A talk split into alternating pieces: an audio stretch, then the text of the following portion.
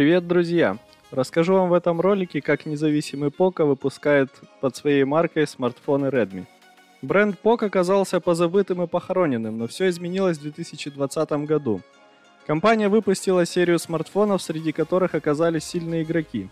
Но проблема в том, что некоторые из них не были созданы с нуля, а компания попросту занялась ребрендингом. Так, Poco F2 Pro оказался лишь переименованным вариантом Redmi K30 Pro – Политика переклеивания шильдиков далеко не всем понравилась, и была надежда, что Поко откажется от нее после того, как обретет независимость. Напомню, что в конце прошлого года Поко объявила, что отныне она становится самостоятельными и пойдут параллельными путями. Но последняя информация указывает на то, что Поко и дальше займется ребрендингом, и менять шильдик будет Redmi K40. Так, один из участников форума XDA Developers сообщил, что в базе данных сингапурского сертификационного агентства AMDA обнаружили мобильник с модельным номером M2012K11AG и кодовым названием Elliot.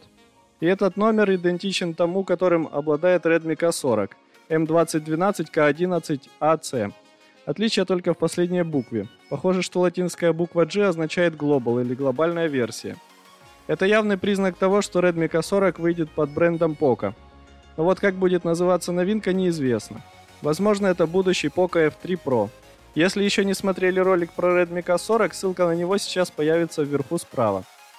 Напомню краткие характеристики. Redmi K40 обладает AMOLED-дисплеем диагональю 6,67 дюйма, разрешением Full HD+, чипом Snapdragon 870, 6, 8 или 12 гигабайт оперативной памяти, аккумулятором емкостью 4520 мАч с быстрой 33-ваттной зарядкой.